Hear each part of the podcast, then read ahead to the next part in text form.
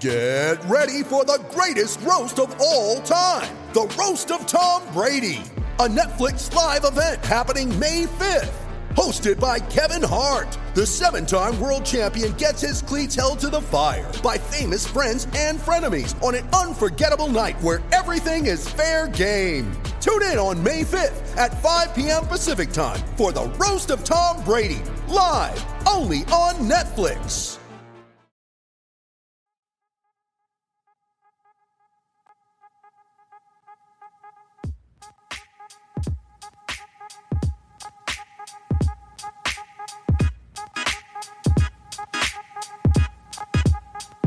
What's going on, people? Welcome to the post game number crunch. As usual, I'm your host, Jake Painting, creator of the House and Grouse Timberwolves newsletter, and this podcast is proudly brought to you by Canis Hoopus and SB Nation. The word I kept repeating to myself during this Timberwolves game, and the word House and Grouse was laced with in the player ratings that you can check out at houseandgrouse.substack.com, was maddening, and that's exactly what this team is. Fresh off what may have been their grittiest and dirtiest win of the season against the Memphis Grizzlies, the Wolves lose a no defense firefight to the Oklahoma City Thunder with a final score of 135 to 128.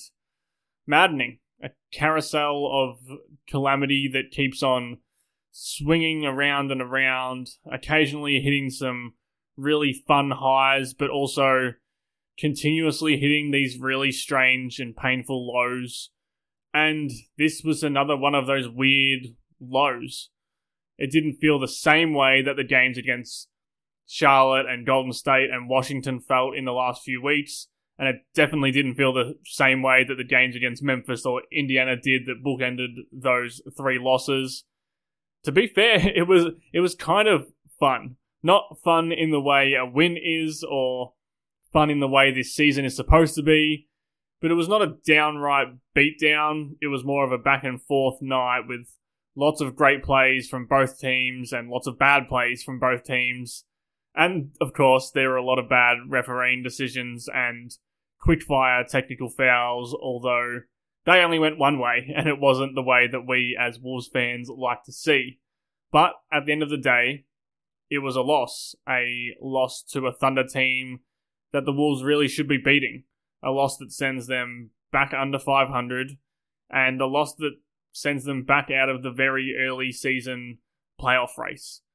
And there are always plenty of things to talk about with this team, both very positive and very negative. And that's kind of the point I want to make in this episode. This team is a quintessential middling team right now they aren't as bad as we probably think they are when they lose, and they're not as good as we probably think they are when they win. They are the dictionary definition of average. With that in mind, this episode's number is 16, as in the 16th best net rating the Timberwolves have in the lead right now at minus 0.1.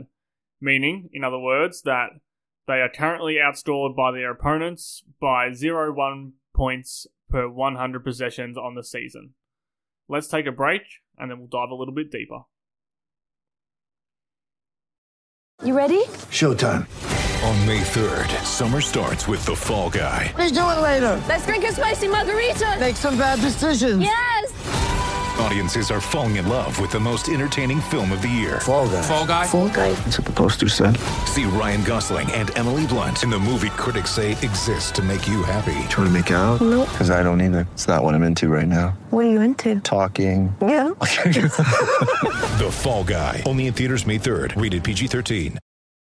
When you need mealtime inspiration, it's worth shopping Kroger, where you'll find over 30,000 mouthwatering choices that excite your inner foodie. And no matter what tasty choice you make, you'll enjoy our everyday low prices, plus extra ways to save, like digital coupons worth over $600 each week. You can also save up to $1 off per gallon at the pump with fuel points. More savings and more inspiring flavors make shopping Kroger worth it every time. Kroger, fresh for everyone. Fuel restrictions apply. So, as I said before the break, the Wolves are just average. they're good at some things and they're terrible at other things. They are great at some things and they are just okay in some other things. Put that in a melting pot and give it the 23 game sample size we currently have, and they grade out to just be average in a lot of things. As it currently stands, after this game against Oklahoma City, they are 16th in net rating, as I noted, 18th in offensive rating with 112.1 points sc- scored per 100 possessions, and 11th in defense with 112.2 points allowed per 100 possessions. Pretty average, right? And then it continues. Their effective field goal percentage is at 11th at 55.2% and 12th in effective field goal percentage against at 53.6%. They are 12th in free throw rate and 20th in free throw rate against. In the most basic numbers for offense and defense, they hover between, you know, 10 and 20, anywhere around the middle of the league. But then they have what I like to call these big swing numbers. For example, they shoot 70% at the rim for the season, and that's the fifth best field goal percentage at the rim in the league. But they balance that out by shooting 33.6% from three, the sixth worst three point percentage in the league. And conversely, they hold teams to just 62.7% at the rim, which is the fourth pe- be- the fourth best percentage in the league. But they also allow teams to shoot 38% from three, which is the third worst percentage in the league. Now, you're probably wondering why this is on my mind and in your ears after an early December loss to the Oklahoma City Thunder. But when you are a team who has so many average areas and also so many areas that swing from great to awful, these are the results that you are going to get. There is no consistency in the numbers, which leads to no consistency on the court, which leads to no consistency in the standings or a, any given game on a night to night basis. The best comparison I can find, I've kind of been looking through this for a little bit, is the 2021 2022 Chicago Bulls, the Bulls from last season. They finished with a 0. Point, a minus 0.2 net rating, just 0.1 points per 100 possession worse than this current Wolves team. They ranked 14th in offense and 22nd in defense. They scored with the 8th best field goal percentage and allowed the 22nd best field goal percentage in the league. The Bulls were 14th in field goal percentage at the rim and 6th in field goal percentage from 3, and they held teams to the 7th lowest field goal percentage at the rim, but also allowed the 4th highest clip from 3. Again, that's a lot of numbers, a lot of jargon. What I'm trying to see, say is that the Chicago Bulls of last season were a very average team. And just like the Minnesota Timberwolves of this season, they too lost games to Charlotte and Orlando and San Antonio and teams of that nature. And just like the Wolves, they went on really hot and really cold streaks. They had four win streaks that lasted more than five games, and four losing skids that lasted more than five games. In the end, they finished sixth in a reasonably weak Eastern Conference, and they were bounced in the first round of the playoffs in five games by the Milwaukee Bucks. Obviously, no two teams are the same, but this is a similar path that Minnesota are currently tracking down, all while being in a super, super competitive Western Conference instead of last year's Eastern Conference. So, as much as something feels like it has to give with this franchise or it has to give with this team, there is a very real chance that this is who the Minnesota Timberwolves are, with or without Karl-Anthony Towns. Someone has to live in the middle of that pack of the 30 NBA teams, even if that's not we should, what we should expect or what we want to expect.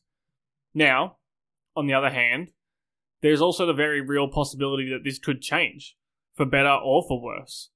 An average team like Minnesota walk a very small tightrope, and that tightrope can either rise above the level that it's currently at, or you can plummet down to your death. An average team like Minnesota are a tweak or a roster change away from vaulting into a top 10 team, or they are an unredeemable form slump or mentality drop off away from being a bottom 10 team. And they are really in this limbo zone right now. This next 15 to 20 games, which will likely all come without Karl Anthony Towns, are going to be super important to kind of shake those facts out. If Minnesota continue to ride this current carousel, they will end up just like the 2021 2022 Bulls, but in a harder conference. If they can go, say, 10 and 5 in the next 15 games, they might just find themselves a playoff team with a ton of untapped potential. And if they go something like 5 and 10, it might just be too deep of a hole to climb out of. Next up is the Indiana Pacers on Thursday of all days. A, a, lot of days off lately for the Timberwolves. And that will be the start of this 15 to 20 game stretch where they really need to find themselves. And like I said, the chances are they might just find themselves being the same as what they are right now. But the NBA season doesn't go forever. At some point, we're going to be 35 or 40 games into this season and by that stage, it really is very hard to make a discernible switch in team mentality, team play, standings, win percentage, all of those things. So this is the time. This is I, I know we've been saying that from the very start of the season, but the hourglass is slowly ticking away, and the Timberwolves need to find themselves starting with that Indiana Pacers game on Thursday. We know that the Pacers game was one of the best of their season last week, so or two weeks ago. But um, this is important. It's important to do it again. I'll be here to discuss it. Hope you will be too.